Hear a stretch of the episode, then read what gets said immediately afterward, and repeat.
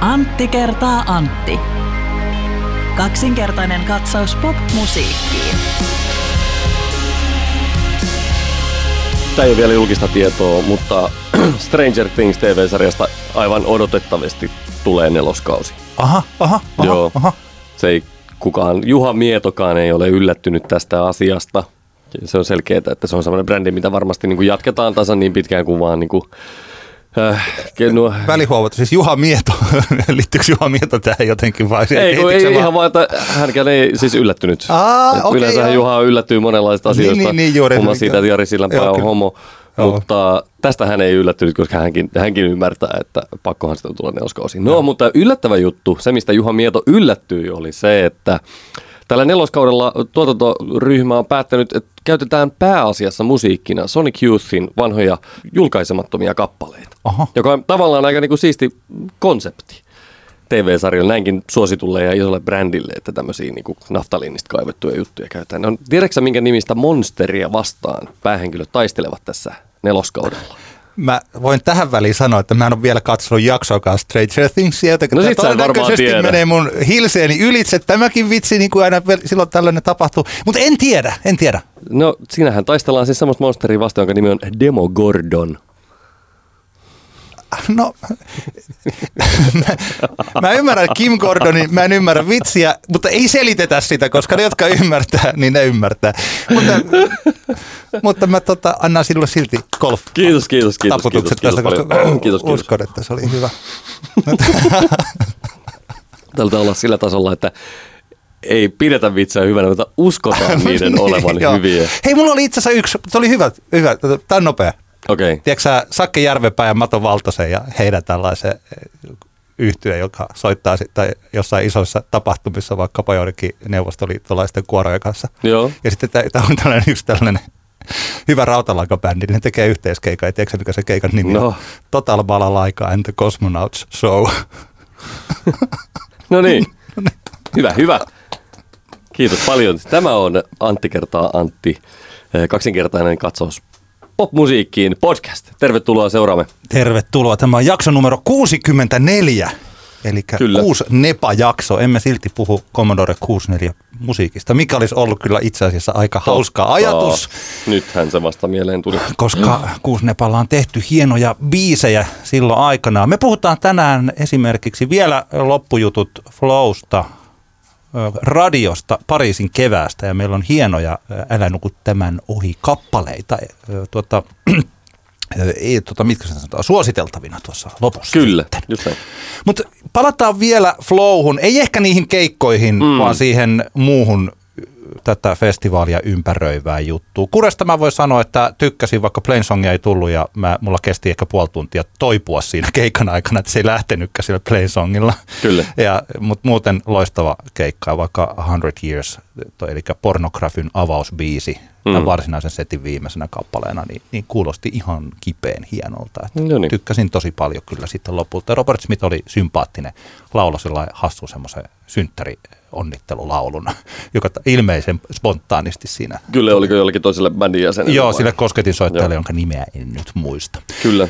Mutta-. Joo, itse, itsehän jouduin siinä sitten siis lähtemään ennen kuuren keikkaa heti stereolämin siinä lopussa. Ja tota, kyllä täytyy sanoa, että kure olisi ollut ihana nähdä, mutta kyllä mua pikkusen kismittää se, että kure saa vetää melkein kaksi ja puoli tuntia, mutta että Robinin pitää Joo. tyytyä tuntiin. Mutta ei vaan mä ymmärrän ihan täysin, että me käytiin tässä pitkä keskustelu viime viikon loppuna. Olimme niin sanotusti kaljaa juomassa muutamien ystävieni kanssa. Laitoimme asiat halki poikki ja pinoon ravintolaympäristössä ja juuri käytiin tämän läpi tämä kurehomma, että tällaisia ne kuren keikat on, ovat olleet viimeiset vuodet ja se kuuluu, se on sisäänrakennettu siihen kuren keikka konseptiin, että ne ovat, keikat ovat tosi pitkiä ja, ja sillä tavallahan se vertautuu vaikkapa johonkin Bruce Springsteeniin, että se on aivan täysin mielipuolinen ajatus, että menet katsomaan vaikka The Curea tai Bruce Springsteen ja The Street Bandia ja keikka kestäisi tunnin ja vartin. Eihän se, se ei vaan niin kuin tässä maailmankaikkeudessa niin kuin toteudu se homma. Siinä vaiheessa, kun faneja on kolmelta eri sukupolvelta, niin Juuri siinä näin. vaiheessa rupeaa olemaan ne, no, niillä on eri gameit sellaisilla yhtiöillä. Toisaalta mun mielestä, ei mä en ollut tullut ajatelleeksi tuota, että miksi jos tiedetään, tai kun tiedettiin, että Robin on aivan kipeen kovassa keikkakunnossa, mm. niin että olisiko voinut raivata tilaa festivaalista myös pidemmälle setille. No, Mutta itse vähän mietin samaa, mutta toisaalta kyllä olen myös siihen tulokseen tullut, että se tunti, se oli niin, kuin niin täydellinen ja kompakti tunnin keikka. Ja tota, tässä kohtaa itse asiassa nyt, jos näitä pikku flow-jälkipuinteja käydään läpi, niin kyllä äh, haluaisin lähettää terveiset Joni Klingille, joka rumbaan kirjoitti, että että hittiä hitin perään eikä mitään muuta viitata Robinin keikkaan. Niin Kyllä mä nyt sanoisin Jonille, että Joni ei tainnut nyt kyllä ihan keikkaa kokonaan katsoa, koska niin kuin mekin puhuimme, niin kyllähän se tanssiväliosa systeemi oli aika pitkä ja siinä kuitenkin tuli siinäkin välissä ainakin kolme kappaletta, joita ei kyllä millään ilveellä voi sanoa Robin hiteiksi, vaikka aivan upeita kappaleita Love is Free esimerkiksi on tai Don't You Fucking Tell Me What To Do, niin tota, niin Joni, katsoitko keikan? Joo. Et tainnut. Joo, näin nämä asiat koetaan. Kyllä, kyllä. Hei, mun on muuten pakko heittää tähän väliin, ei pitänyt, mutta heitä nyt kuitenkin. Että kun mä olen miettinyt, että onko tämä yksi sukupolvellinen erittäin taitavia ja osaavia musiikkikirjoittajia, niin onko heillä esimerkiksi tällaisen yksinkertaisen asia kuin metafora onko se ihan hallussa heillä? Koska mä joka paikassa mä huomaan, että kisun tipping point katsotaan, että se kertoo ilmastonmuutoksesta. Aa, joo, joo, joo, joo. Jäätiköt sulaa mun kolaan. Ja jos mitenkään ajattelee sitä koko albumin kokonaisuutta, jossa on kolme tarinaa, eli tämä rakkauden loppu, uuden rakkauden alku ja muutosartistina, Mm. niin että sitten siinä olisi äkkiä yksi kappale siinä välissä, joka olisikin ilmastonmuutoksesta, Aivan, aivan, kun se aivan. on se erobiisi, missä lopulta nämä kaksi henkilöä eroavat. Niin, ja niin, se niin, niin, niin. jäätiköiden sulaminen, ilmastonmuutos ja maailman loppuminen tai muuttuminen on metafora sille parisuhteelle. Kyllä, ja kyllä. kaikilla lukee sillä, että kisu päälavalla laulaa ilmastonmuutoksesta. Mm. Kun mä, että ei se nyt, että okei, yksittäisenä biisinä, jos se erotetaan siitä kokonaisuudesta, mikä voidaan tehdä, mm. niin sitten sen voi tulkita ilmastonmuutosbiisiksi. Mutta ei se esimerkiksi tuolla Flow-lavalla, kun esitettiin Momentum 123 kokonaisuutena, niin kyllä se siellä oli erobiisi, eikä tällainen, että siitä, huomasin, että siitä vedettiin tällaisia, että kuinkahan paljon tämäkin festivaali nyt tätä meidän planeettamme kuormittaa. Aivan, aivan, ja aivan, aivan, sitten aivan. siellä joku laulaa ilmastonmuutoksesta, kun se laulu erosta. Se oli Kyllä, metafora, kyllä. vertauskuva. Mutta annetaan nyt armoa, ilmastonmuutosasiathan ovat niin On. pinnalla tällä hetkellä, totta kai on ihmisten niin paljon niin, mie- ihmisten niin paljon niin mielissä, että, Mm. että, tota, että ymmärretään, että tässä nyt on luettu otsikkoa eikä ingressiä. Niin Ja minä voin kyllä sanoa, että että eihän mun tulkintani nyt välttämättä ole ainoa. että, että ihmiset saavat kuunnella ja ottaa biiseistä sellaisia asioita, jotka eivät välttämättä sitten ole kokonaisuuden kannalta loogisia, mutta vaikka yksittäisen säkeen ja tulkita sitä, se on kunkin ihmisen oikeus. Kyllä, kyllä.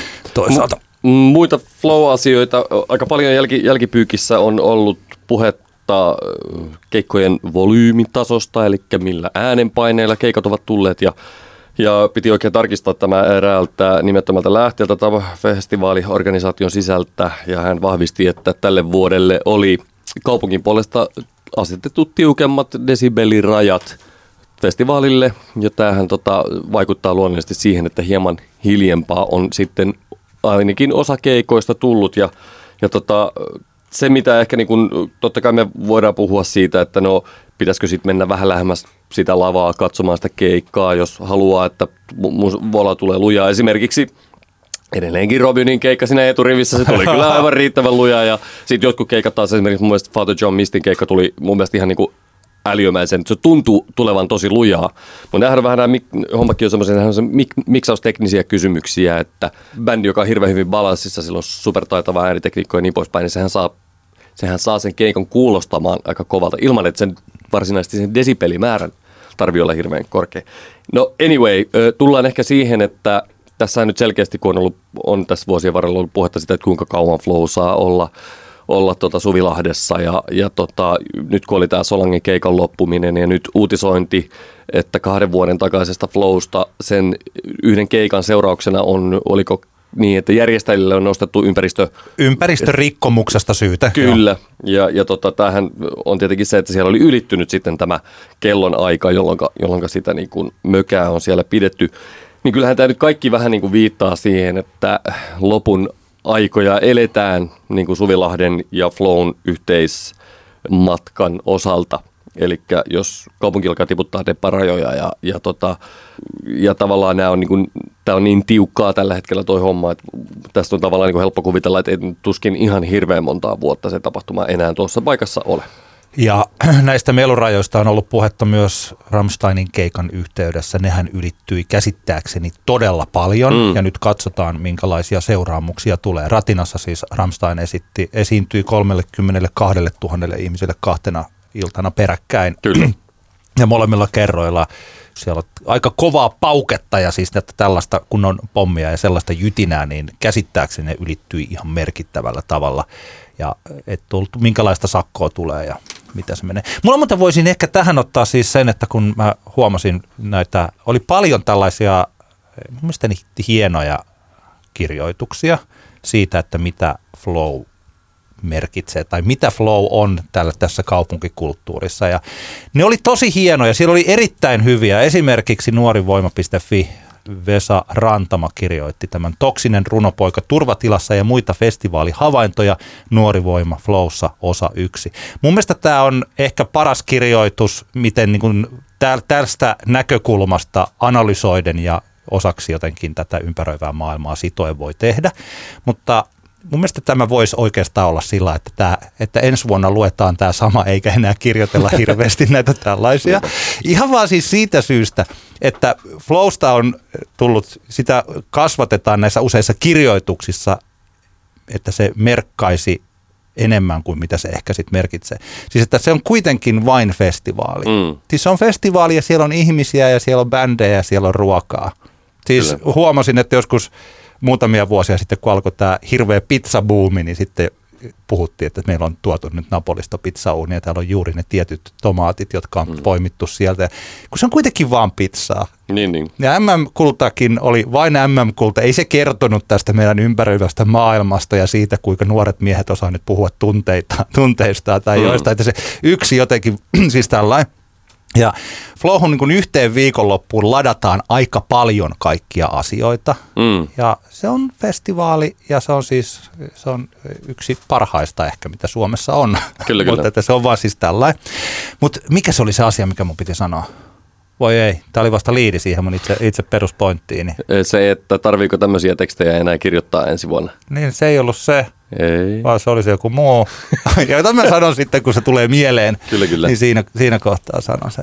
Nyt mulla koko, niin kuin sanotusti, ilmapallosta pääsi, pääsi ilma pois. Mistä me puhuttiin sitä ennen? Me puhuttiin Flow-festivaalista. Itseäni kiinnostaisi lähinnä viitaten esimerkiksi tähän Nuorivoima-lehden tekstiin, niin tuli vaan mieleen se, että käydäänköhän, onkohan samanlaista, tätä, niin kuin, onko tämä samanlainen tavallaan niin kuin kuuma peruna, tämän tyyppinen festivaali vaikkapa Norjassa, jossa on Öija-festival tai Ruotsissa, jossa on vaikka Way Out West samana viikolla. Käydäänkö niin kuin näitä samoja niin kuin stigmoja ja traumoja ja, ja tuskaa niin kuin tällaiseen niin, kuin niin sanottuun superfestivaaliin liittyen niin kuin näissä maissa. Se olisi kiinnostavaa, kiinnostavaa tietää. Mä luulen, että ei käydä. Nyt mä muistan, mikä se pointti on. Hyvä. Hyvä. Mä voin heittää sen tähän. Siis se on tämä, että, että huomaan, että vaikkapa tämä Solangen kuusi minuuttia, että se nousi ihan hirmuiseksi keskustelun aiheeksi, että se olisi kuva vaikkapa siitä, että Helsingissä tai Suomessa ei arvosteta kaupunkikulttuuria mm. ja siis tällaista, kun se kaupunkikulttuuri ei ole pelkästään nämä bändit ja elokuvien ensiillat ja taidennäyttelyt ja hienot ravintolat ja mm. pop-up-liikkeet ja kaikki. Siis kun kaupunkikulttuuri on vaikkapa se, että, että lopetetaan kello 12, kun on sovittu. Niin, niin. Ja ihmiset siinä jossain lähistöllä pääsevät sitten joku kävelee ja joku pyörällä töihin seuraavana päivänä. Mm. Joku lähtee sitten sporalla ja joku menee millä ikinä autolla. Siis kaikki se, mitä tapahtuu siinä kaupungissa, on osa kaupunkikulttuuria. Koiran Näinpä. ulkoiluttaminen on siis, että mä ymmärrän, että joku on sitä mieltä, että eikä se, ei se, me, me, mä tarkoitan kaupunkikulttuuria jotain muuta. Mutta kaikki se, mitä me tehdään vaikkapa tällaisessa yhteisessä tilassa, niin luo sitä kulttuuria. Kyllä.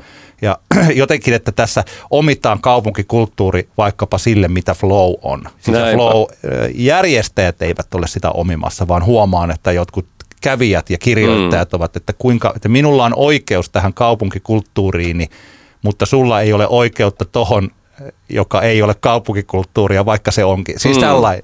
Että se on oikeasti, siis tämä, nämä kaikki analyysit ja kaikki nämä on tosi hyviä. Mm. mutta että niissä on hirveä sellainen tietty, en mä tiedä, että voisi ajatella myös, että se maailma ei ole pelkästään tämä maapallo ja sitten hienot flow-jutut, vaan on ihan tällaiset arkiset asiat. Ja Kyllä vain. niiden kunnioittaminen, vaikka se melurajan kunnioittaminen, niin se pitäisi rinnastua vaikka maapallon kunnioittamiseen, siis ympäristö ja muiden ihmisten kunnioittamiseen. Näinpä, näinpä. Niin kuin näin. Ja se on niinku, ja sitten ehkä just hyvä ottaa vaikka huomioon vielä tässä Solange keskustelussa ja, ja siitä, että moneltako pitää lopettaa se soittaminen, niin se kuitenkin se tapahtuma pystytään järjestämään mm. aivan niin kuin lähestulkoon kaupungin ydinkeskustassa, joka on uskomaton asia. Tai pointtina vaan se, että eihän tässä nyt olla niin kuin viemässä mitään ihmisten niin semmoisia perusoikeuksia pois. Viitaten Joo. juuri mitä sä äsken sanoit, eli, eli ehkä semmoista, niin kuin, mikä oli mun mielestä semmoinen hyvä loppukaneetti muutamassa keskustelussa, mitä käytiin siinä sitten Flowssakin vaikka, että kaikki osapuolet varmasti pääsevät tästä niin kuin eteenpäin tästä hommasta. Ja, ja se, että jos nyt Solangen päässä tapahtuu semmoinen hama, että ei sitten hoksattukaan tiputtaa sitä yhtä biisiä sieltä settilistasta pois, ettei olisi tarvinnut keikan loppua sillä tavalla, niin mm. okei, okay, elämä menee eteenpäin ja ensi vuonna tulee uusi Flow-festivaali ja toivottavasti tulevaisuudessa sillä on sitten taas, semmoinen paikka, missä, tota, missä sitten ei, ei, ei sitä rajoiteta kuitenkaan liikaa sitä festivaalin toteutumista. Mä pahaa pelkään, että tämä on tosi väsynyt läppä, minkä nyt aion tässä sanoa, mutta mä pahaa pelkään, että se on totta, että Suomen, äh, suomalaisten flow-kävijöiden intohimo ja pakkomielle tähän flowhun on paljon suurempi kuin vaikka Ruotsissa vastaavilla tai jossain niin kuin Primaverassa tai ehkä, Mm. mm. ehkä Amerikassa voi olla vähän sama. Ja se johtuu siitä, että meillä on yhä se pelko siitä, että me ollaan tällaisia rehupuntteja, jotka, Niin. jotka ei tajua tästä maailmanmenosta mitään. Aivan. Ja me ollaan jotenkin tällaisia, kohta paljastuu, että me ollaankin juntteja. ja se on Se jotenkin on se sellainen, hetki, kun niin ja sellainen joku pikku stigma tässä on olemassa koko ajan takaraivossa. Ja sen takia myös ne ihmiset, jotka kokee, että flow ei ole heille, niin suhtautuu valtavalla, että se vastareaktio vaikkapa sellaiseen, että flowhan onkin kaupallinen. Kyllä, siis, kyllä. Että se on tosi iso ja se on jotenkin, mä luulen, että samanlaista keskustelua ei vaikka Ruotsissa käydä, mutta Amerikassa coachella, kun siellä on niin paljon erilaisia ihmisiä, niin siellä se sellainen joku, en mä tiedä, Mm. siellä voi olla vähän lähempänä tällaista keskustelua. Jos jollain on tiedossa, että Ruotsissa vai, tai vaikkapa Norjassa oltaisiin käyty vastaavan tyyppistä, tyyppistä joka vuotista keskustelua näistä tämmöisistä asioista, niin ehdottomasti linkakkaa, linkakkaa meille, meille tota tämmöisiä vaikka tekstejä. Kiinnostaa kyllä tosi paljon lukea semmoista. Vielä muuten noista live-striimeistä, siis kiitoksia Ylelle ja Hesarille, että teki niitä, että siellä on ollut keikkoja katsottavana. Teidänkin Iisa-keikka Hesarin netissä maksumuurin takana tosi, mutta siellä katsottavana ja äh, Robinista oli vähän reilu 15 minuuttia, aivan upeat 15 minuuttia ja Kuren keikka kokonaan. Niin sellainen, varsinkin tosiaan noista niistä Hesarin striimeistä, niin niissä on sellainen huono puoli, että ne siis taisi olla suoraan pöydästä. Niitä ei ollut miksattu erikseen tähän äh, live-striimiin. Ei ainakaan äh, artistin edustajille annettu mahdollisuutta tehdä minkäänlaista jälkimiksausta toisin kuin käsittääkseni Ylen areenaan päätyneissä Joo. Videoissa. Joo, ja siinä varmaan Kurella esimerkiksi, niin siellä taisi olla ihan tällaiset, niin kuin, että sieltä tuli tiettyjä vaatimuksia, siis siinä on, totta kai tulee siis tällä, että se varmaan jotenkin hyväksytetään. Tai siinä on joku Voisin tällä- kuvitella, että joo. Ja, niin, ja näillä ulkomaisilla, mä en ole ihan varma, että mitä vaikka Robinilta oli, että minkä takia se oli just se, että se ei ollut koko keikka, vaan se oli vaan se yksi mm. osa siitä. Mutta että oli mitä tahansa. Niin siinä se huono puoli on se, varsinkin jos ruusujen keikkaa katsoo, niin että kun se tulee sieltä pöydästä, niin se keikka kuulostaa jotenkin oudolta. Siis se, sellaista ääntä ei ole oikeastaan tarkoitettu kuunneltavaksi, Niinpä. mikä kuuluu sieltä live-streamin kautta, koska noi tila, siis miksaa ja miksaa sen keikan siihen Mm. tilaan, ja varsinkin jos on täys, jos siellä on 17 000 ihmistä lauantai-iltana pikkupäissään siellä juhlii ruusujen keikalla ja se vola tulee sinne, niin sehän on ihan eri, kun sitten otetaankin se yleisö siitä pois ja se tila pois ja pelkästään se, mitä tulee mikeistä tai johdoista mm. sinne pöytään laitetaan ulos. Niin se soundi on tosi outo. Ja mm. mä kuuntelin vaikka klitsejä ja hyppäsin sinne klitseihin ja katsoin, että, tämä niin kuin, että toivottavasti kukaan ei katso tätä ensimmäisenä, tuskin kukaan nyt katsoo ekana kosketuksena ruusuihin nyt juuri tätä niin kuin alalla. Mm. Mutta että, että joku katsoo, että jos mä vaikka aina sanon, että se on yksi tällaisen tämänhetkisen, mitä Suomessa suomalaisen bändin esittämänä voi mitään biisiä niin kuin mistään biisistä nauttia, niin se Glitchit on sen, Ruusujen Glitchit vuonna 2019 livenä on niin kuin parhaita keikkakokemuksia, mitä nyt ylipäänsä voi saada. Se on aivan ipeä hyvä. Ja sitten kun kuuntelee sen sieltä tai katsoo sitä Hesarin striimistä, niin Ringan ääni särkyy ja se niin kuin, se ei toimi sillä lailla, kun niin, sen, semmoiset elementit, mitkä, mitkä livenä tavallaan kuuluu siihen kokonaisuuteen, niin sitten ne tuntuu semmoiselta irrallisen – hankalalta tuommoisessa jälki, jälkitalenteessa, kun se on tavallaan niin raaka se, raaka se soundi. Kyllä, Joo, ja siitä puuttuu iso niinpä, osa sitä soundista. Niinpä. Joo, kyllä se, siis vaikeahan se on toki varmasti sillä rahamäärällä, mitä Hesarilla on vaikka käytettävissä tuohon kokonaisuuteen, niin on tehdä mitään semmoista niin huipputason soundia ulos, mutta et ehkä ensi vuonna sitten 2000 euroa lisää budjettia ja muutama tilamikki sinne saliin ja sitten nopea jälkimiksaus kaikille keikoille, mitkä jätetään jälkikatsottavaksi, niin voisi tehdä poikaa, mutta että... Mun työkaverini Lundeen Janne on nauhoitellut paljon näitä livekeikkoja, tehnyt aikanaan, kun oli Voice TV, niin tehnyt himokselta niitä ja siis sillä että Mulla on Jannen numero, hän on ihan kipeä hyvä tekee tuolta, että jos haluatte, Joo, tu- jos haluatte hyvä joo, kuulla. Tos, tuskin tässä oli se ongelma, että ei löytynyt ketään, joka pystyisi tämän toteuttamaan. Ehkä siinä on vaan ollut se, että siellä on tota sitten toteutuksella on annettu tietty budjetti ja sillä kyllä. on menty ja se on sitten loppunut just siinä kohtaa, kun olisi voinut muutamat no. konkat sinne saliin heittää sinne tänne ja Juu, kyllä. maksaa jollekin yhden työpäivän palkkion siitä, että hän miksaa sen kuntoon. Mutta semmoista se on. Mutta anyway, upea juttuhan se on. Se on ihan huippu, että keikat on ollut tuolla pätkillä. Oikein niin kuin herkuttelen tässä, että pääsee, milloin pääsee katsomaan vaikkapa Jesse Markinin keikan Joo. Tota, sitten sieltä Yle Areenasta. Niin Kyllä. Siis samaa mieltä, että plussan puolelle tämä on vaan tämmöinen ehkä pieni heitto ensi vuodelle, että mm. olisi mukava, mukava keskittyä vähän enemmän. Mehän ei ole pitkään aikaan puhuttu radiosta. Jossain vaiheessa puhuttiin muutamassa aika perättäisessä jaksossa niin paljon, että luvattiin, että niille, joita ei radioasiat kiinnosta, niin pidetään pikku tauko. Nyt on kulunut mm. kuukausia mielestäni no, edellisestä radioasiasta ja nyt on tapahtunut niin mielenkiintoisia asioita, että mä ajattelin, että mä voisin hieman avata tätä että mitä on tapahtunut ja mitä tästä seuraa. Tai se mielenkiintoinen puoli on, että mehän ei ihan tarkalleen tiedetä, mitä mm-hmm. seuraa. Ja, Mutta ja. tilanne on siis se, että jos mä nyt heti tarjoilen tämän pihvin ja sitten siihen ympärille vasta lisukkeet, ja tämä on muuten tämmöinen äh, tota, Beyond Meat-pihvi. Aivan. eikä, eikä liha. Selvä. Lihapihvi, ajattelin vaan kertoa. Joo. Niin tuota, siis Suomeen on nyt ensi vuoden alussa tulossa uusia radiokanavia. Yes. Ja tätä ei mielestäni ole hirveästi missään avattu tätä Joo. asiaa, koska mulla on sellainen olo, että ne, jotka ehkä tästä voisi kirjoittaa, niin sitten sit on pikkasen hankala hahmottaa, että miten se tilanne menee, kun tässä on tehty pari tällaista yritysdiiliä, yksi yritys tai tällaista niin ostoja ja sitten yhteistyösopimuksia. Kyllä. Ja kaksi isoa kaupallista toimijaa, eli minun työnantajani Bauer Media on toinen tässä ja sitten Nelonen Media on toinen. Ja niin kuin joskus aikaisemmin olen sanonut, niin Bauer Median ja Nelosen radiot ottaa yhteensä semmoiset niin kuin, no yli 80 prossaa kaikesta radiokuuntelusta – Eli tota, kaupallisesta, kaupallisesta radiokuuntelusta nimenomaan. Excluding Ylellä, yleisradio. Joo, Ylellä, Ylellä on, perinteisesti on ollut sillä, että kaupalliset ottaa noin puolet ja Yle ottaa noin puolet. Ja di, di, di, di. Joka tapauksessa niin kuin nämä kaksi isoa toimijaa. Ja mä tuon kesän aikana kirjoitinkin Antti kertaa Antti sinne Facebookiin tästä meidän, eli eh, kun mä puhun meistä, niin mä puhun Power Mediasta, koska Power Media maksaa mun kuukausipalkan, mutta mulla henkilökohtaisesti ei ole missään näissä asioissa mitään tekemistä muuta kuin, että olen työntekijänä täällä ja seuraan näitä asioita.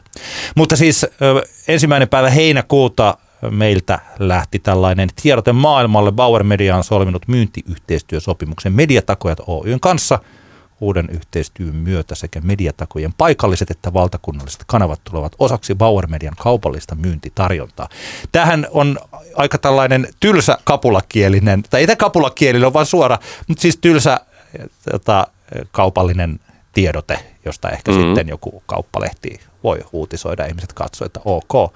Mutta tämä on, tämän takana on tosi iso juttu, koska Mediatakojat Oy teki aikaisemmin yhteistyöstä työtä Nelosen kanssa. Joo. Ja mediatakojat on saanut erittäin mittavan määrän taajuuksia ja esimerkiksi Nelosen kanavat Hitmix ja Helmiradio toimi pääosin näillä mediatakojen taajuuksilla. Ja kun Bauer Media sitten ryhtyi tekemään tai ryhtyy tekemään yhteistyötä mediatakojen kanssa, niin sehän tarkoittaa sitä, että Hitmixiltä ja tuolta Helmeltä lähtee taajuudet. Mm-hmm. Ja samalla se tarkoittaa sitä, että Bauer Media plus mediatakojat, niin heille tulee lisää taajuuksia, josta he, nämä kaksi tahoa voivat sitten yhdessä miettiä, että mitäs niillä tehdään. Eli käytännössä tuli taajuudet kahdelle uudelle radiokanavalle. Kyllä, kyllä. Ja tämä tarkoittaa sitten todennäköisesti sitä, että Hitmix ehkä ja tämä toinen Helmi. tulee ehkä lopettaa toimintansa ainakin niillä taajuuksilla. Näin se oli. Tai siis nimenomaan he lopettaa toimintansa niillä taajuuksilla. Niin mä kirjoitinkin sinne, että jos tässä ei tapahdu jotain tällaista ihme temppua ja sitten se ihmetemppu tapahtui. Mm. Ja se ihmetemppu ei ole se kummempaa muuta kuin sitä, että joku pistää sitten rahaa pöytään. En tiedä kuinka paljon, mutta 15. päivä elokuuta eli puolitoista kuukautta tämän uutisen jälkeen kerrottiin, että Sanoma ostaa Aitoradiot ja Business FM osaksi Nelonen Mediaa. Ootko koskaan kuunnellut tällaisia radiokanavia kuin Aito Kajaus, Aito Iskelmä tai Aito Hitti? Ee, en. Et ole kuunnellut? En ainakaan tietoisesti. Olen kert- aikaisemminkin kertonut, että mä monesti huvin vuoksi scrolleiden autoajassani radiokanavia läpi, mutta enpä ole varmaan millekään näistä kanavista pysähtynyt yli kahta sekuntia pidemmäksi aikaa. Business FMstä, kun se kuuluu esimerkiksi tuolla Helsingissä ja, tai pääkaupunkiseudulla Turussa ja Tampereella, niin jotkut on saattanut huomata, tai tällainenkin, niin mikä mm. ihme tämä Business FM on. Ja sit se on erikoinen, erikoinen kanava. Joo. No tuota, aito kajaus, aito iskelmä ja aito hitti ja sitten vielä te- telkkarin puolella jotkut on saattanut huomata, jos joku katsoo vielä lineaarista televisioon, niin siellä näkyy tällainen hauska kuin aito iskelmä Harju et Pöntinen. Mm. Se kuuluu kanssa tähän. Ja tilanne on siis se, että tämä on Pohjanmaalla iso. Big in Pohjanmaa. Joo, joo. Ja aikaisemmin tämä Aito radiot, niin ne teki yhteistyötä minun työnantajani kanssa, eli Bauer Median ja Iskelmäradion kanssa. Silloin Joo. kun mä joskus juonsin Iskelmän aamua, niin silloin minun ääneni kuului esimerkiksi täältä näiltä taajuuksilta. Mutta se yhteistyö loppui joistain syystä, varmaan mistä ikinä on kysymys, miksei sopimukseen päästy.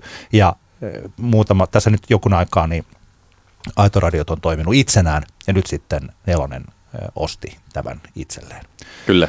Ja että summista ja sellaisista en tiedä, mutta voin kuvitella, että tässä tilanteessa Aito-radioilla on ollut aika paljon vipuvartta neuvotteluissa, koska he ovat todennäköisesti tienneet, että Nelonen kipeästi tarvitsee taajuuksia, jos he haluavat pitää sitten nämä radiokanavansa. Aivan, aivan. Plot thickens. niin, tällä tavalla. Taistelu kiristyy. Mutta tilanne on nyt siis se, että mä aluksi en ollut ihan varma, en mä muista ulkoa, vaikka mä olen tämmöinen radioentusiasti, niin en mä muista ihan jokaisen taajuuspaketin tällaista niin kuin sitä kuuluvuusaluetta Joo. ja kaikkia suomalaisia radiolähettimiä, mitä täällä on. Mutta mä tiedän aika hyvin. Mä mm. luulen, että, että kovin moni ei seuraa näitä asioita ihan samalla lailla, edes siis radio tässä skenessä mukana. No sitten mä, mä tuossa tsekkailin, niin että, että no mihinkä nämä on, siis että kuinka iso peitto nyt näillä on. Ja se on ihan kipeän iso. Hmm. Tämä on ollut Sanomalta tai Nelonen Medialta, niin tämä on ollut erittäin hyvä diili. En tiedä rahasta, eikä hmm. ne liity, liitykään tähän. Mutta siis tämä diili tarkoittaa siis sitä, että paitsi jos Nelonen Media haluaa, niin sekä Hitmixin että Helmen tulevaisuus on turvattu. He hmm pystyvät siirtämään ne kanavat vaan näille uusille taajuuksille. Ja lisäksi, jos he ottavat, kun Helsingissä pitää olla taajuuksia kanssa, kun heillähän on siellä siis Metro FM ja Grove, joka on siellä paikallisia. Että jos he ottavat sen käyttöön niin tuota, ja hautaavat nämä kaksi kanavaa, niin he saavat jopa kolmannen radiokanavan, joka voi olla ihan mikä tahansa uusi. Kyllä. Ja tästä analyysistä seuraa siis se, että tämä on spekulaatiota, jotenka joku, joko mun työkaverini tai Nelosen media sieltä, jos Mäntysaaren Jussille terveisiä, tai Koivusipilä, he tietysti, koska me ollaan tässä suhteessa kilpailijoita, niin he tietenkään kerro, mm. eivätkä mekään kerro, että mitä kanavia sieltä tulee, mutta he todennäköisesti miettivät tällä hetkellä, että no minkälaista, minkälaista radiokanavaa he siellä Kyllä. sitten tekevät se, se, sille yhdelle, mutta heillä on ainakin tila sille, ja meillä samalla on nyt sitten tila kahdelle Ja mm. tässä mietitään, että minkälaisia kanavia tulee, koska tietysti pitää portfolio olla monipuolinen, vaikka joku musadikkari on sitä mieltä, että paskat mitään monipuolista, mm. kun kaupallinen radio perseestä, mutta se on oikeasti... Oli just tulossa tuohon pois.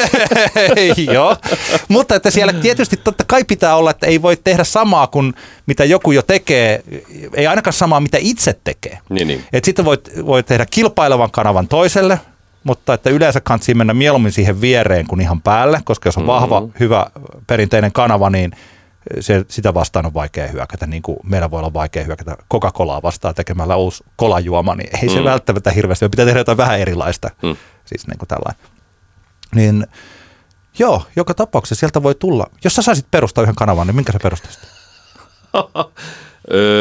Millainen se musiikki? Ei, Mitä ei ole? Hemmetti, se tuli kyllä yllättäen se kysymys. Mutta se, mikä tietenkin mulla itselleni tästä keskustelusta, mä väistin tämän oh. kysymyksen okay, mutta se mikä tästä keskustelusta tai tästä koko kuviosta niin tulee vaan mieleen, kun, kun tosiaan itsellä on tapana se, että mä ihan mielenkiinnosta ja tavallaan vähän niin kuin sivistääkseni, kun ajan vaikka autolla Tampereelta Helsinkiin rumpujeni kanssa soitutreeneihin tai jotain muuta, niin mä scrollailen. Saatan koko matkankin scrollailla radiokanavia läpi ja aina pysähdyn, jos tulee jostain joku hyvä biisi ja jostain, niin kyllähän se niin kuin itselle – Hitmix on muuten hauska, koska sieltä aina välillä tuli joku semmoinen vahingossa hyvä ysäri tanssibiisi. Jotain Chemical Brothersia saattaa tulla sieltä Eurodansen parissa. Mutta kuitenkin niin pointti on vaan se, että, että kyllähän se toki niin kuin, hieman skeptinen minä olen, että esimerkiksi minulle kuluttajana mistään näistä vapaista nyt uusista paikoista niin syntyy mitään kanavaa, koska kyllähän se yleisfiilis on siitä se, että, että sieltä tulee joko suomalaista iskelmäpoppia tai tai sen, sen tota noin, niin, sivutuotteita joka kanavalta vähän eri tahdissa ja toisella kanavalla vähän pidemmät mainoskatkot kuin toisella kanavalla. Eli, eli tota, kyllä mä joudun nyt niin kuin sanomaan, että et, et min, minulle radiokuluttajana mun on jotenkin vaikea nähdä, että tällä, tällä olisi kovinkaan suurta vaikutusta. Mutta oletko sinä, oletko sinä opportunistisempi sen suhteen, että voisiko nyt tietenkin sulla on hankala, kun sä oot toisen näistä niin kuin firmoista niin kuin työntekijä, mutta hmm. voisitko, voitko kuvitella tilanteen, jossa jompikumpi näistä isoista toimijoista näillä kahdella tai kolmella uudella kanavapaikallaan ottaisi vaikkapa jonkunlaista, tekisi jotain ennakko-odotuksesta niin. poikkeavaa? Siis meidän, se minun työnantajani Bauer Media, mehän haettiin radiolupaa puheradiolle Joo. esimerkiksi. Okay. Siis sellainen tapahtui, mutta me emme saaneet okay. radiolupaa puheradiolle. Ja siellä olisi tietysti niin podcast, podcast-skeneä on olemassa nämä radioplayt ja kaikki tällaiset, niin se olisi tehty sellaiseksi. No mä luulen, siis nyt mun on, jos olet oikeasti, mun on vaikea spekuloida sen takia, että mä olen pikkasen käynyt keskustelua sellaisten ihmisten kanssa, jotka on oikeasti päättää asioista, mm. niin se ehkä pikkasen, tai ei se, se ei pikkasen, vaan se oikeastaan sitoo, mutta että mä en halua niistä keskusteluista Mä niin on tietyllä tavalla, vaikka mä, jos mä en olisi käynyt niin, keskusteluita... Liike, liikesalaisuuksia voit tässä. Niin, niin, joo. Ei, vaikka ne olisi ollut mun omia ajatuksia, niin, mutta kun mä oon puhunut mm. tuolla, niin sitten mä en halua kertoa Totta tästä. Eli että mä en voi heittää sitä, että minkälaisia kanavia ne voisivat olla. Niin, niin. Mutta mä voin sanoa, että se on mielenkiintoista. Tässä on tällainen tietty, ehkä tämmöinen tota, chicken ajopeli, missä ajetaan sitä autoilla toisia päin mm. ja, ja kumpi väistää ensin. Kyllä. Sen suhteen, että mua kiinnostaisi todella paljon, että jos Mäntysaari Koivusipilä kaksi, kun haluatte lipsauttaa, että mikä se on se kanava, jonka te teette, niin se auttaisi.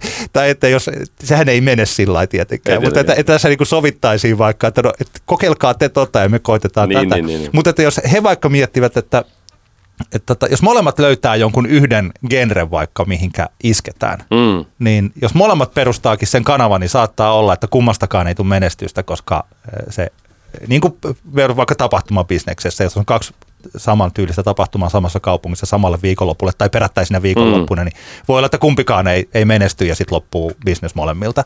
Siis tässä on pikkasen sama, että molemmat yrittää hakea sellaisen paikan, mihin voisi saada sen radiokanavansa. Ja kuka miten se sitten päätetään, että kerrotaanko me maanantaina, että me perustetaan polkkakanava mm. ja sitten tota, sanomat tietää, että ei perkele meidän polkkakanavalla, mm. me lähti nyt sitten toi Kyllä. pohja kokonaan pois. Mutta että sen mä sanon, että ei niistä, niitä, toi joskus voi puhua siitä, että miten hyökätään radiokanavalla toista radiokanavaa vastaan, jos joku, haluaa sitä kuulla. Mm. Mutta että ei se niin kuin täysin poissa laskuista olisi, että nelonen vaikka, että he pyrkisivät tällä hetkellä niin kuin jolla luomaan kanavan, joka jotenkin saisi lohkaistua osa vaikkapa Novan kuuntelusta, koska Radio Novasta on tullut ylivertaisesti kuunnelluin radiokanava Suomessa.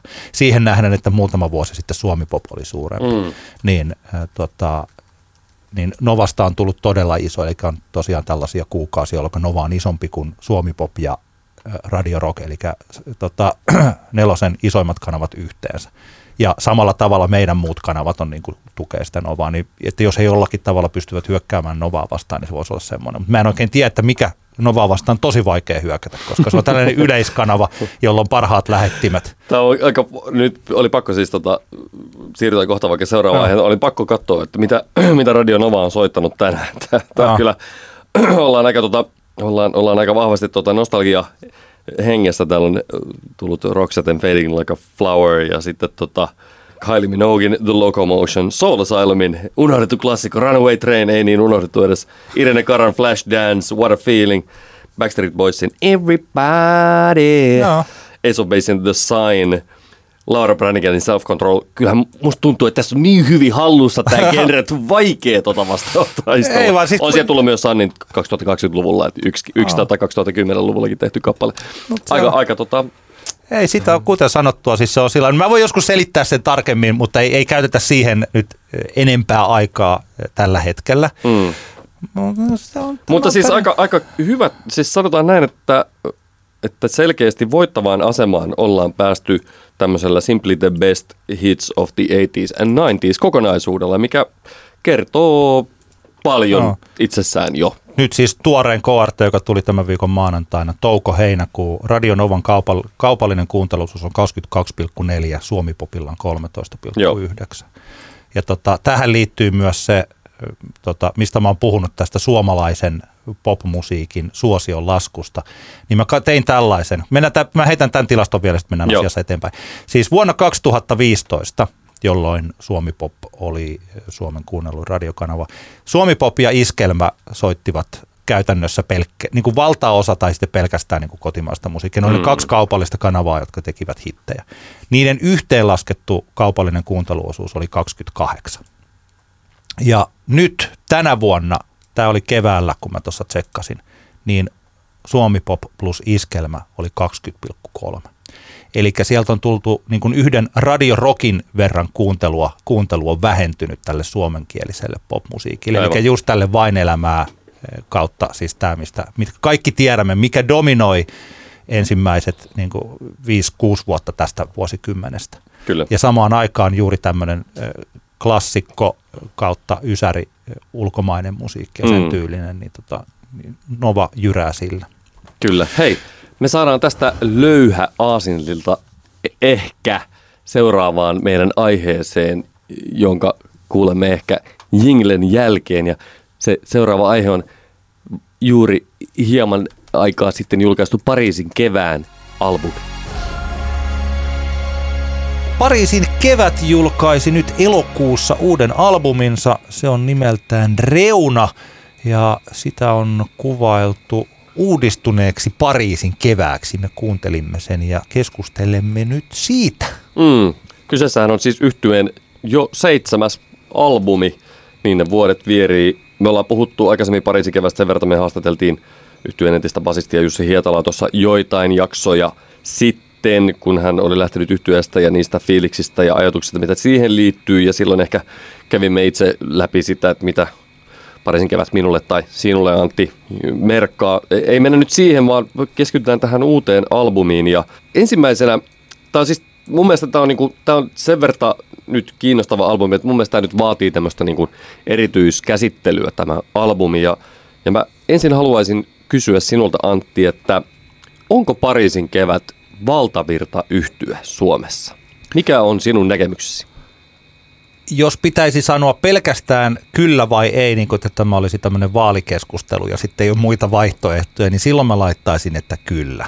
Koska Joo. Pariisin kevät kuitenkin soi radiossa. Juuri tarkiste, tarkistimme tuossa, eli että 200 soitetuimman joukossa viime vuonna tai tänä vuonna nyt tähän mennessä, niin yhtään Pariisin kevään biisiä ei ole niin kuin siellä. Mutta mm. kuitenkin sitten Kesäyö ja Tämän kylän poikii on sellaisia kappaleita, että ne on jäänyt tähän radiosoittoon, eli yleensä se, ei se nyt ihan yksi yhteen messillä, mutta yleisesti ottaen se tarkoittaa sitä, että ne biisit ovat myös syöpyneet kansakunnan mieleen, eli aika Kyllä. iso osa suomalaisista tietää ainakin ne biisit, kun ne tulee, ne osaa hyräillä mukana ja tietää, ai niin, tämä on tämä biisi. Kyllä, ja kyllähän ne niin semmoisen su- suomalaisen rockin kanoniin ovat päätyneet Joo. nämä kaksi, kaksi kappaletta ainakin. Ja kun pääsee tuohon, niin kyllä silloin, jos silloin ei ole valtavirrassa, niin, niin siis valtavirtaa, niin että kyllä, se, kyllä se on valtavirtaa, mutta toisaalta Pariisin hän on aina, mun mielestä jo ihan sieltä ensimmäisestä, oliko Meteoriitti eka levy, saattoi olla 1, 2, 3, 4, 5. Joo, Meteoriitti joo. debut 2008 vuonna julkaistu. Että ihan sieltä su- asti niin Pariisin kevät ja Arto Tuunella on tullut mun mielikuvissani Indien puolelta sinne valtavirtaan. Niin ja tähän liittyy tietenkin paljon myös Rubik yhteys. Jos, oh. että ainakin omissa mielikuvissa myös niin kuin siitä syystä, että siinä kohtaa ehkä kun Pariisin kevät ilmestyi, niin eihän, eihän se ollut siinä kohtaa mitenkään tullut tavallaan niin kuin valtavirta kulmalta, vaan, vaan tota, sen takia ehkä ymmärrän tämän lähestymistavasi. Olen itse mieltänyt myös sen sinne. Et mun mielestäni siinä Pariisin kevät alkoi jotenkin indie yhtyeen tapaisena, mutta kun Arto Tuunella biisit vain oli niin hyviä, ne parhaat biisit on niin hyviä, että suomalaisella radiokuuntelijalla ei ollut muuta vaihtoehtoa kuin kuunnella. Et siis a, aika harvoin tapahtuu sellaista, siis että, että se jotenkin niin kuin tällainen, niin kuin, mutta näin tapahtuu. Arto Tuunella on niin hyvä, parhaimmillaan pop-hitin kirjoittaja, myös omaperäinen, mm. niin sen takia Pariisin kevät on murtautunut valtavirtaan radion puolella ja sitten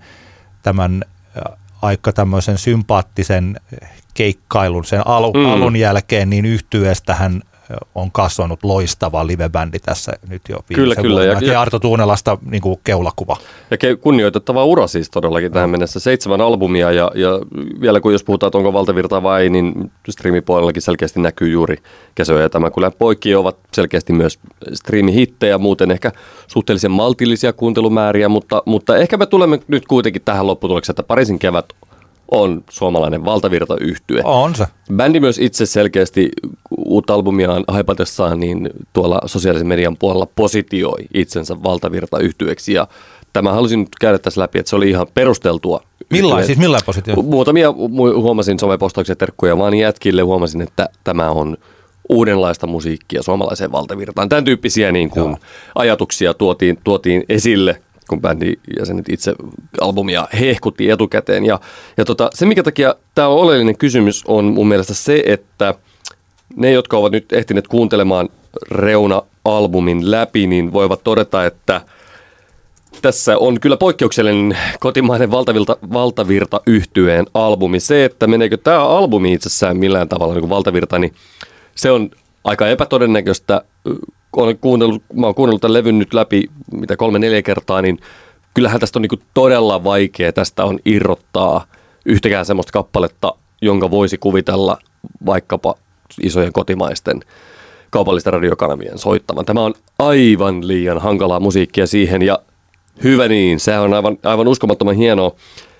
Tämä herättää hirveän niin kuin monenlaisia ajatuksia tämä tilanne, että miksi Pariisin kevät, jolla alkaa olemaan jossain määrin semmoinen tietyllä tavalla sementoitu asema meidän niin kuin suomalaisen mu- musiikkikentässä, valtavirtakentässä. He ovat ehkä kokeneet, käyneet läpi pienen taantuman vaiheen joskus tuolla jossain on tie ulos albumin kohdalla, mutta siitä on bändi on niin upeasti noussut takaisin pitkälti juurikin niiden loistavien keikkojen ansiosta ja siitä, että biisin niin kirjoittaminen on kuitenkin pysynyt tietyllä tasolla.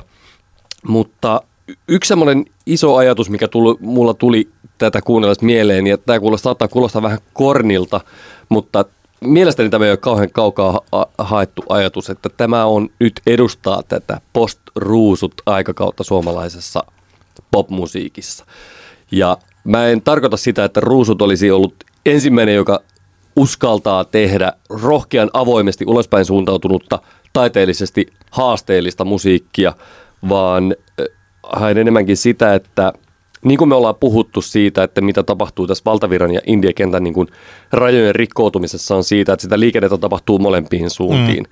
Ja mun mielestä tämä on nyt semmoinen esimerkki siitä, että sitä liikennettä tapahtuu sieltä valtaviran suunnasta yhtyöltä, joka on tehnyt tämmöisiä halulla päähän hienoja suomirock-hittejä, tekee albumin, joka selkeästi on inspiroitunut lähinnä Fortetin tai John Hopkinsin kaltaisten elektronisen musiikkien artistien musiikista. Mun mielestä sen takia tämä on merkittävä homma. Se, mikä, minkä takia tätä ei pidä liikaa niputtaa ruusujen kanssa, on se, että ruusut-albu, ruusut-albumi flirttailee jossain määrin hiphopin kanssa Toyota Celica tai 555 kappaleen muodoissa. Ja Reuna ei flirttaile ollenkaan, ja sekin on mun mielestä hieno asia, koska ihan kaikkeen ei välttämättä mun mielestä tarvi niin kuin trappibiitteihin koskea. Ja se on ihan siistiä, että Pariisin kevät on jättänyt sen muille. Ei sillä, että siinä olisi varsinaisesti mitään vikaa, mutta koska tuntuu, että tällä hetkellä kaikki tekevät sitä ja se tuntuu olevan se juttu, niin arvostan, että PK on jättänyt sen, sen tuosta pois. Ja yksi asia, mikä liittää tämä vielä ruusuihin, on se, että öö, öö, tämä albumi, Reuna, on ensimmäinen öö, Full Steam Recordsille levytetty Pariisin kevät-albumi. Edellinen Kuume-albumi vuodelta 2017, se oli vielä Sonin, Sonin julkaisema ja niin kuin monet ehkä tietää, niin Full Steam Recordsilla aika isossa roolissa härää tällä hetkellä Miikka Koivisto, joka on taas ruusujen varmasti, no siinä on neljä primusmotoria, mutta yksi näistä neljästä primusmotorista. Ja tota, Miikka on tässä ollut ilmeisen isossa A R-roolissa tämän Reuna-albumin kohdalla ja mun mielestä se kuuluu. Ja tässä albumilla on pari biisiä, jotka voisivat olla ruusuja. Muun muassa kirjoitin oikein ylös, että Pelon sydänkappale esimerkiksi voisi, siihen voi aivan hyvin kuvitella tota noin, niin Arto Tuunelan äänen tilalle ringalla olemaan niitä juttuja. Taisi olla just, mä olisin itse asiassa saman pointannut, nyt menee vähän biisit sekaisin, toivottavasti pointaan oikein biisi, että se lähtee vielä aika niinku glitchit-mäisesti se kyllä, biisi. Kyllä, kyllä, kyllä, Mun kyllä. mielestä, ettei olisi jopa aika tietoinen pikku nyökkäys sinne Se voi suuntaan. hyvinkin olla ja, ja tota, se, ei, se ei varsinaisesti haittaa ja mä en, mä en esimerkiksi ollenkaan tarkoita tässä jotenkin niin kuin parisen kevät lähtee niin sanotusti bandwagoniin Niin. sen mukaan, vaan enemmänkin sitä, että se mitä on tapahtunut vaikka Vestan ja Ruusujen tai jossain määrin vaikkapa Vesalan musiikin kohdalla. Kaikki sun nyt tietysti. tai kisun, kisun kohdalla, niin, niin nämä kaikki nyt tästä on ehkä muotoutumassa nyt jo ainakin jossain määrin tämmöinen tota, eh, vyyhti, joka, jonka en, ei soisi loppuvan. Ehkä tässä on käynyt niin, että nyt meillä on jälleen yksi tämän maan lahjakkaimmista laula- ja lauluntekijöistä, joka on kyllästynyt iskelmän tekemiseen. Kyllä vain, on, on samaa mieltä. Ja sitten kun tuossa äsken puhuttiin noista uusista radiokanavista ja siitä, kun sä puhuit siitä, että kotimaisen musiikin niin kuin tavallaan suosio siellä puolella on laskussa, niin voisiko, voisiko tää, tähän, tämä ei ole välttämättä niin kuin tietoista ajattelua minkään edellä mainittujen artistien kohdalta, mutta voisiko tässä nyt olla semmoista ajatusta siitä, että mm, on turhauduttu siihen, että biisit eivät lähde radioon soimaan, vaikka ne olisi omasta mielestä tuntuisi niin kuin kuinka mahtavilta ja tavallaan selkeiltä ja helpo, helposti omaksuttavilta. Sen vastareaktiona on sitten syntynyt se, että lähdetäänkin ihan toisenlaiseen suuntaan. Mitä vaikka nyt tässä Kisu ja Pariisin kevät. Vaikka Pariisin kevät, okei, myönnetään myös välihuomiona, että kyllähän tämä, niin kuin, tämä on aika looginen jatke tuolle kuume-albumille, tämä, tämä reuna. Mutta silti, jos ajatellaan, että niin kuin kävin läpi tuossa, että mitä musiikkia vaikka se Nova soittaa. Jos me ajatellaan, että se, millä, millä niin kuin menestyvä radiokanava mene, niin kuin pärjää, niin se on 35-50-vuotiaiden nostalgiamusiikkia, niin kyllähän siinä nyt on vähän turha yrittää änkeä. Niin. Kovin, kovin monen artistin, vaikka kuinka osaisi tehdä niin kuin hyviä pop-kappaleita. Jolloin ehkä me ollaan tässä, tässä tilanteessa, että syntyy tämmöinen Reunan kaltainen albumi, joka Yleksiä, Bassoradio, Radio Helsinkiä lukuun ottamatta hyvin vaikea kuvitella, että mikään kanava soittaisi näitä Heitit biisejä. hyvät, koska tässä samalla kun puhuit, niin mä tsekkasin nämä uuden kappale, äh, uuden albumin sinkut. Niitä oli Tuuli, Liekki ja sitten tämä Onks se rakkautta. Niin ne on käytännössä soinut siis Radio Helsingissä ja Yle Xssä. Joo. Siis sieltä on tullut se, ja ne toistokerrat ei ole mitään mittavia, Mm. mutta että niissä ne on soinut, että eipä ne sitten paljon täällä muualla ole soinut. Mutta kyllä siis tämä analyysi, mä allekirjoitan tämän. Siis okei, niin kuin yksi asia, että en, emme tiedä, että kuinka paljon, tai mä en tiedä, että kuinka paljon nämä vaikka nämä mainitut lauluntekijät ovat miettineet sitä radiosoittoja, suosioja, siis Mm. tämän tyylisiä asioita ja onko, ovatko he lähteneet, onko radio vaikkapa näytellyt Arto Tuunalan elämässä ikinä mitään erityistä roolia muuta kuin, että hän on ollut tyytyväinen, että ne biisit soi siellä, mutta onko hän vaikkapa antanut mahdollisen radiosoiton vaikuttaa hänen omaan taiteellisen näkemyksensä. Mä en tunne häntä, niin en Mm. tiedä.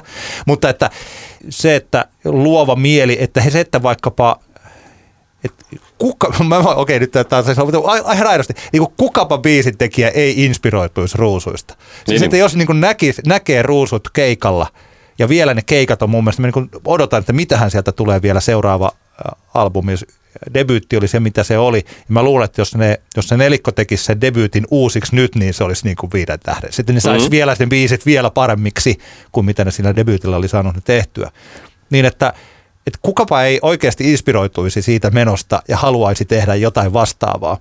Kun se toinen vaihtoehto olisi sitten ehkä se, että käydään tuolla levyyhtiön erittäin ammattitaitoisten ihmisten pakeilla, vähän se, mitä tämä unelmia ja studiohommia, Mm. että miten käydään sitten Asko Kallosen siellä ja niin kuin kuukausia mietitään sitä yhtä biisiä Niinpä. ja tuskaillaan sen kanssa.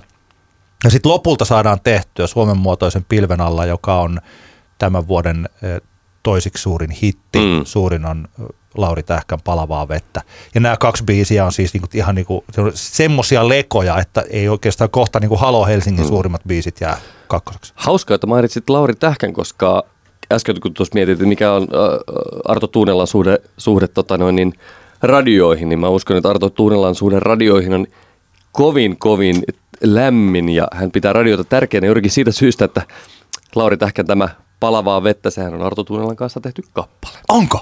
Kyllä vain. Oli pitkä, ju, pitkä juttu juurikin Hesarissa, jossa haastateltiin Laura Tähkää ja, ja siinä kävi ilmi, että he olivat jossain jonkun festarin alueella kohdanneet ja jotenkin päätyneet siihen, että pitäisiköhän meidän tehdä yhdessä musaa. Ja nyt tämä Palavaa vettä on Arto Tunelan ja Lauri Tähkän yhde, niin kuin yhteistyön hedelmä. No ilman, kun jolloinka- eihän tarvitse sitten rimpuilla oman bändin Juuri kanssa. näin. Tässähän on tämmöistä niin loogista ja tämähän on mahtavaa, että koska Tuunella on sen, kukaan ei tässä kohtaa niin kuin varmastikaan kiellä niin kuin Tuunella niin kuin biisinkirjoitustaitoja. Vaikka, vaikka et sä niin kuin tykkäisi Pariisin kevään musasta, niin onhan se niin kuin seppä.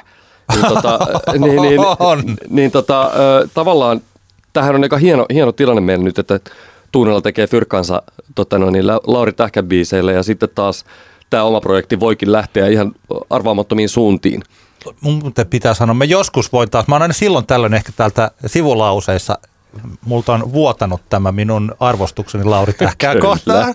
Ja mä voin taas tässäkin kohtaa sanoa, joskus mä teen, teen oikein kunnon, mä teen Lauri Tähkä Sä, oot- sä puhunut tästä aika monta kertaa. Sun täytyy nyt selkeästi mennä ajo, sanoista tekoihin, Niin, joskus, joskus me tehdään sellainen iso. Mutta siis tota, esimerkiksi toi Lauri Tähkän toinen super mega smash hit, eli Mä en pelkää, Mm. niin sehän on tehty sitten taas Ellinora ja Timo Kiiskisen Kyllä, kanssa. Timo Kiiskinen tehnyt miljoonia, siis kymmenille huippuluokan artisteille. Kyllä, Ei siis mm, Lauri Tähkä osaa valita selkeästi hyvät yhteistyökumppanit, että hän pysyy ajantasaisena. Juuri näin, No siis juuri tullaan. näin. Joo. Ö, no mutta anyway, tästä tullaan sitten taas niin kuin seuraava ajatusketju, ajatusketjussa, mitä tämä levy synnytti, on se, että tosiaan albumi oli Full Steam, albumi, tämä reuna-albumi on Full Steam Recordsin julkaisema levy ja, ja nyt alkaa piirtymään kuva, jossa Full Steam Records on semmoinen lafka, joka kerää puol- vetää puoleensa artisteja, jotka ovat ehkä jossain määrin kyllästyneitä valtavirtaa tai isojen, näiden isoimpien levyyhtiöiden striimauspaineisiin ja radiosoittopaineisiin. Ja esimerkkinä otetaan vaikkapa Ismo Alanko, jonka, jonka tota pari viimeisintä albumia on tullut Full Steam Recordsin kautta. Ja nyt Pariisin kevät, kevät siellä ja saa nähdä, mikä on seuraavana. Ja tähän tietenkin liittyy se, että koska Full Steamilla on toki, heillä on niin sanotusti 360 asteen yhtiö, eli heillä on keikkamyynti ja, ja tuotantoa ja, ja kaikenlaista muuta, niin tässä tavallaan niin kun, jos ajatellaan, että minkälainen keikkajyörä Pariisin kevät on kokonaisuudessaan ja, ja tota, satun esimerkiksi tietämään, että keikayhtyeen liksat on semmoisia, että vaikkapa Uusi-Tampereella ei ole välttämättä varaa buukata kyseistä Joo. yhtiötä keikalle sinne. Meinaa vaan sitä, että siellä tehdään ihan hyvää rahaa keikoilla, jolloin ymmärrätkö tämän logiikan tässä, että minkä takia tota, sitten albumin puolella saatetaan, voida, voida, voidaankin oikeasti niin kuin antaa sitä siimaa ja annetaan sitä niin kuin vapautta tehdä tämmöisiä reunan kaltaisia albumeja, jotka on oikeasti aika helvetin kunnianhimoisia taiteellisesti. Joo. Ne muuten, jotka eivät ole, jos ajattelee ihan tota, että no minkälainen se soundi on siinä, niin kyllä se on tosi elektroninen ja se esimerkiksi se, että ei kannata pilata nyt sitä levyä kuuntelemalla sitä esimerkiksi läppärin kaiuttimilla, koska siinä on tosi jykevät, hienot bassot ja se on tuotettu tosi hyvin. Se kuulostaa hienolta. Jos mä vertaan vaikka nyt siihen ruusujen levyyn, niin soundillisesti tämä on mun mielestä täyteläisempi ja tällainen kuin yksinkertaisesti sanoen niin kuin parempi, paremmalta soundaava levy, mm. mutta että se kuulo, se, se jytisee tosi hienosti, kun mä autossa kuuntelin tota, niin juman kautta, oli joku toinen biisi, pari tällaista ihan niin kuin valtavirtabiisiä, että ei mitään ihan pelkkää indie-suhinaa. Mm. Ja sitten mä laitoin tämän levyn soimaan. Se oli jännä, kun se rupesi resonoimaan koko keho ja kaikki siitä. Niinpä. Vaikka mä en kuunnellut sitä mitenkään hirveän luja. Se on hienosti tuotettu albumi. Ja tota, mun pitää kuunnella tätä enemmän, eli mä oon kuunnellut tämän nyt paria biisiä, näitä joitain hittibiisejä, joita olin kuullut ja sitten kerran läpi. Ja mun pitää esimerkiksi näihin sanoituksiin enemmän vielä mm. tota, paneutua. Että mä oon miettinyt tätä kan, kansikuvaa ja siis, että, että mikä tämä on. Tämä on tämmöinen lintukoira, lohikäärme, joku tällainen, ja siitä, josta on irronnut pala, ja mä mietin vaikka tulivuoren juurella siinä kappaleessa puhutaan tällaisesta, että upotan hampaani sinun lihaasi. Ja siinä on siis tällaista, että, että mun pitää enemmän tota, syventyä tämän albumin teksteihin ja katsoa, että mitä sieltä sitten mahdollisesti löytyisi.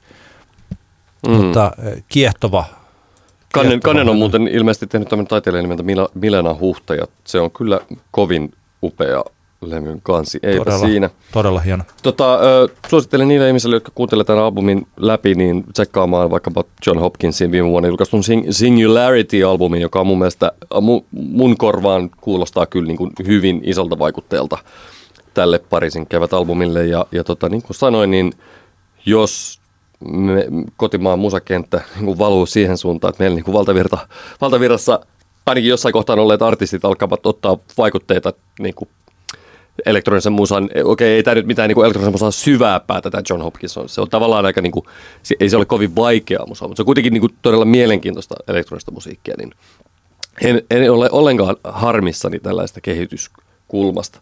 Ö, jos pitää yksittäisiä kappaleita nostaa täältä reuna-albumilta, niin mun mielestä ehdottomasti tuli vuoren juurella. Joo. Todella kaunis. Ehkä edustaa tätä albumin perinteisin, perinteisempää pop-biisi kirjoituskulmaa, mutta siinäkin on kuitenkin tuotannollisella puolella niin kivat jutut, että, että se on vähintäänkin yhtä mielenkiintoinen kappale kuin muut. Ja sitten esimerkiksi nyt taisi olla Yleksin viikon, olikohan viikon tehona tämä Anne Laino ja ton Iida Karimaan viikon tehona.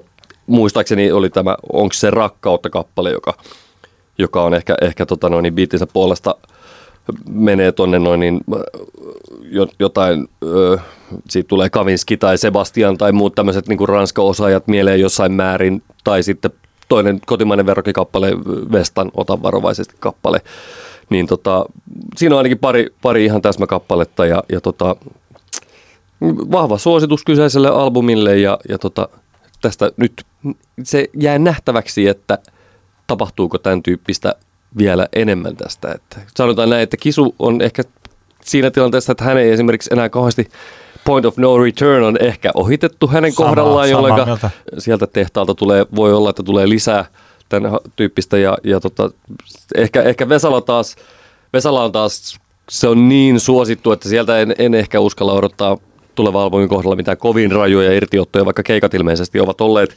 aika rajuja irtiottoja perinteiseen, mutta kuitenkin... Siinä on, Vesalassa on se, että kun hän osaa olla, hän onkin tietysti niin poikkeuksellinen artisti myös omassa, Paolo Vesalalla on oma liiga. Kyllä, kyllä. tota, mä, mä en tiedä, että ku, oma, oma kuka... liiga ja ehkä osittain oma, oma genrekin. Joo, ja hän, hän on siinä poikkeuksellinen, että hän pystyy yhdistämään tällaisen taiteellisen kunnianhimon ja sitten taas sellaisen ihan niin kuin popmusiikin tosi hienosti. Että tota, et hän, mutta hän on siellä, että mä näen, että Paula Vesala voisi olla se, joka, jonka kaupallinen menestys ei kärsi siitä, että hän tekee jotain avaruusoperoita. Että hän on niin kuin siinä, siinä poikkeuksessa, mutta harva pystyy ihan siihen. Se on tietysti jännittävää miettiä, että, että ketkä sieltä valtavirrasta voisi vielä mennä tonne suuntaan. Mm. Että eh, ehkä pikkuhiljaa ne, jotka on lähtenyt tonne päin, niin ne ovat jo lähteneet. Ellinooran uusi levy on parasta valtavirta poppia, mitä Suomessa osataan tehdä tällä mm. hetkellä. Mielestäni olen sen levyn kuullut ja se on siis niin kuin, se on jumalaisen hyvää popmusiikkia, jos tykkää siitä musiikista, joka soi soi esimerkiksi radioissa. Että Ellinora, toisaalta kun nämä tämmöiset muut ohjautuu, niin kun lähtee pikkasen ehkä tonne reunoille, niin siellä myös alkaa olla valtatie Ellinoran otettavana. Kyllä, että kyllä. Hänestä, hän on nyt jo ihan supertähti. Näin muuten, hei, nyt pitää heittää. Mä olin, tota, oltiin perheen kanssa Ylisfestareilla, joka on hieno tapahtuma täällä Tampereella, tai Nokialla itse asiassa järjestetään Pitkäniemen puistossa, joka on siis siinä, siellä on paljon siis niin kehitysvammaisia ja, ja siis tällaisia sa- sairaalassa olevia, jotka ei pääse normaaleille festareille. Aivan. Ylisfestari on järjestetty 11 vuotta. Ajatuksena on, että tuodaan festari sitten sinne, minne he pääsevät. Ja siellä on, oli tota Ellinora Hevisaurus, Juha Tapio ja Tuure, Bo, Tuure Boelius. Mhm. Lauantai-päivä, tällainen päihteetön tapahtuma. Ja siellä näin Ellinoran, niin tota, kun mä sitä iskelmäfestarien festarin keikasta puhuin tästä diskantisihinästä. Ei ollut Loisti, diska- loistiko se poissaolollaan? Loisti poissaolollaan. Kipeä hyvä soundi, upea keikka. Oltiin perheen kanssa siellä. Aino tytär tykkäsi paljon, mäkin tykkäsin. Upea artisti, hieno bändi ja upea keikka. Hyvä tapahtuma. Hyvä, hyvä. Ylös. Onko meillä jotain loppukaneettia Pariisin keväästä? Ei ehkä Ei muuta ehkä. kuin menkää ja kuunnelkaa Reuna-albumia ja toivottavasti nautitte.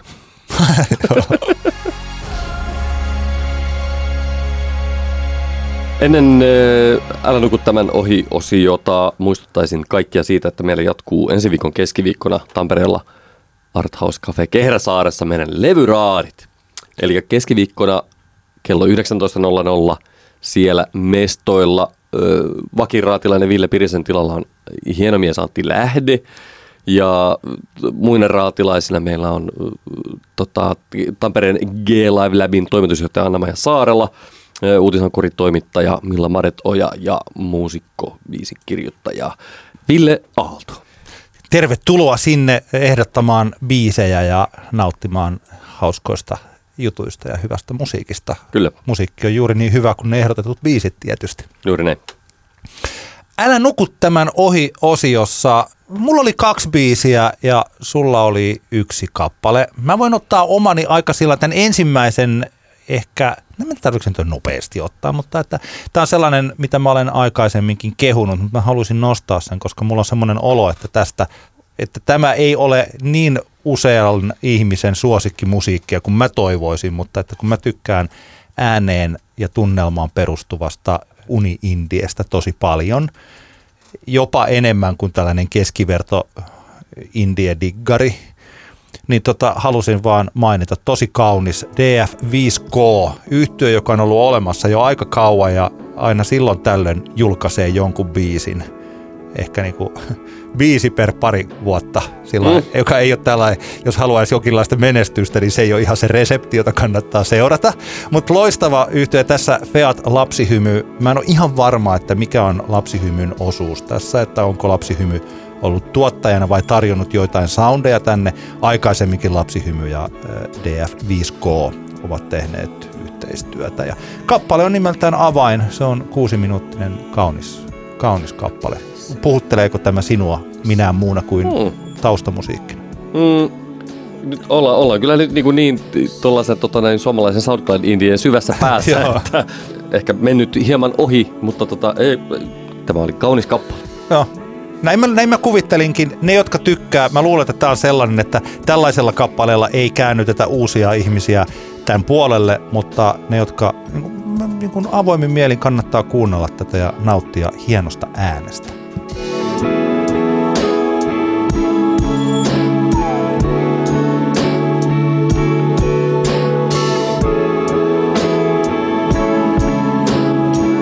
Itselläni tämän äh, viikkoisena Älä nuku tämän ohi kappaleena on yhden lempiyhtyeestäni koko albumi, eli kyseessä on ruotsalainen Amazon yhtye heidän Galaxy One albumi, joka tuli, tuli tota, tuossa viikko sitten. Julkaistiin tämäkin hi- hieno levy ja, ja tota, tässä nyt olisi voinut vaikka, vaikka minkä biisin irrottaa, mutta valitsen nyt tähän tuon albumin avausraiden Marry Me Just For Fun, joka on tota, ihana kappale niille, jotka ei Amazonista tiedä mitään, niin kannattaa tsekata. Heillä on, tämä oli heidän toinen albuminsa Sky City 2015 julkaistu albumi on mestariteos ja, ja tota, tämä vaikuttaa ehkä jopa eheämmältä kokonaisuudelta kuin, kuin tämän Galaxy One.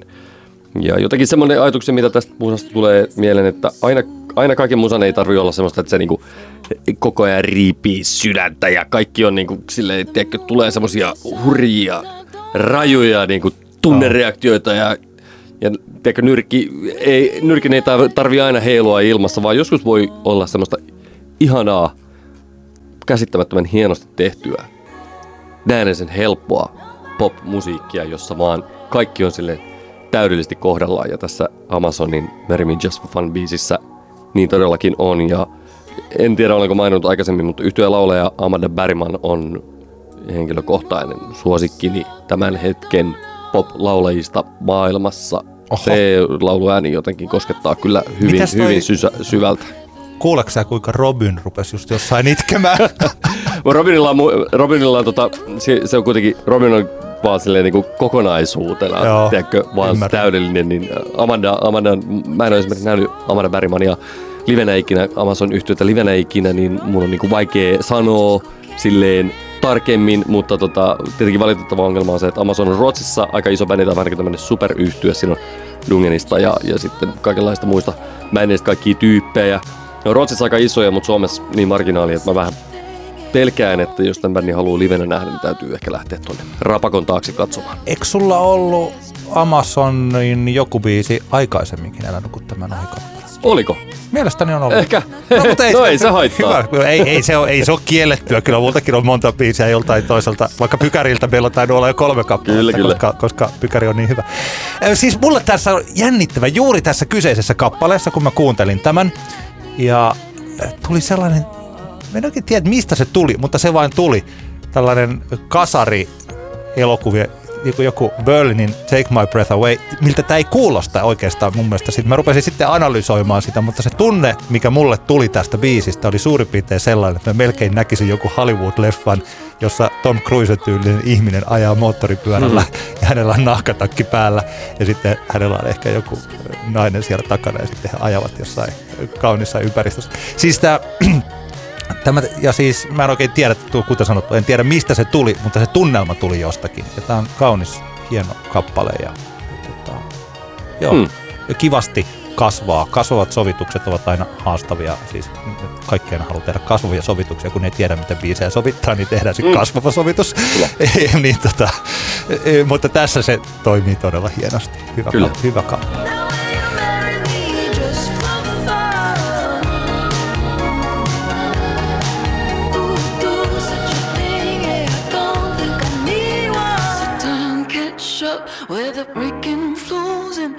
Mä otan toiseksi Älä nuku tämän ohi kappaleekseni Jukka Nissisen levy. Onko tämä nyt sen kaksi vai toinen järjestysnumero II? Se on ollut nyt tällä viikolla Soundin net, netissä kuultavana soundi.fi. Ja nyt ollaan sellaisessa, en mä tiedä, onko tämä, onko tämä niinku Easy Indie to the max? Niin joku, joku, oli jossain kohtaa, muistan, joku oli sosiaalisessa mediassa huolissaan, että Jukka Nousiainen niin kuin eppuuntuu, niin tota, tämä on aika tämmöistä niin eppuuntunutta musaa tietyllä tapaa, Joo. enkä tarkoita välttämättä pelkästään niin kuin huonolla. Ei se tarkoita. Kirkon polttaja kappale. Siis tähän on siis sellaista, että jo, toivon, että vaikka äiti ei kuuntele tätä, koska äiti helposti saattaisi ottaa tämän kirkon polttaja kappaleen sanoituksen jotenkin kirjaimellisesti, vaikka tässä on sellaista tietyn tyylistä huumoria. Siinä on tarina ihmisestä, joka polttaa kirkkoja. Sitten siitä tajuat ehkä, niin kuin, no kannattaa kuunnella se kappale.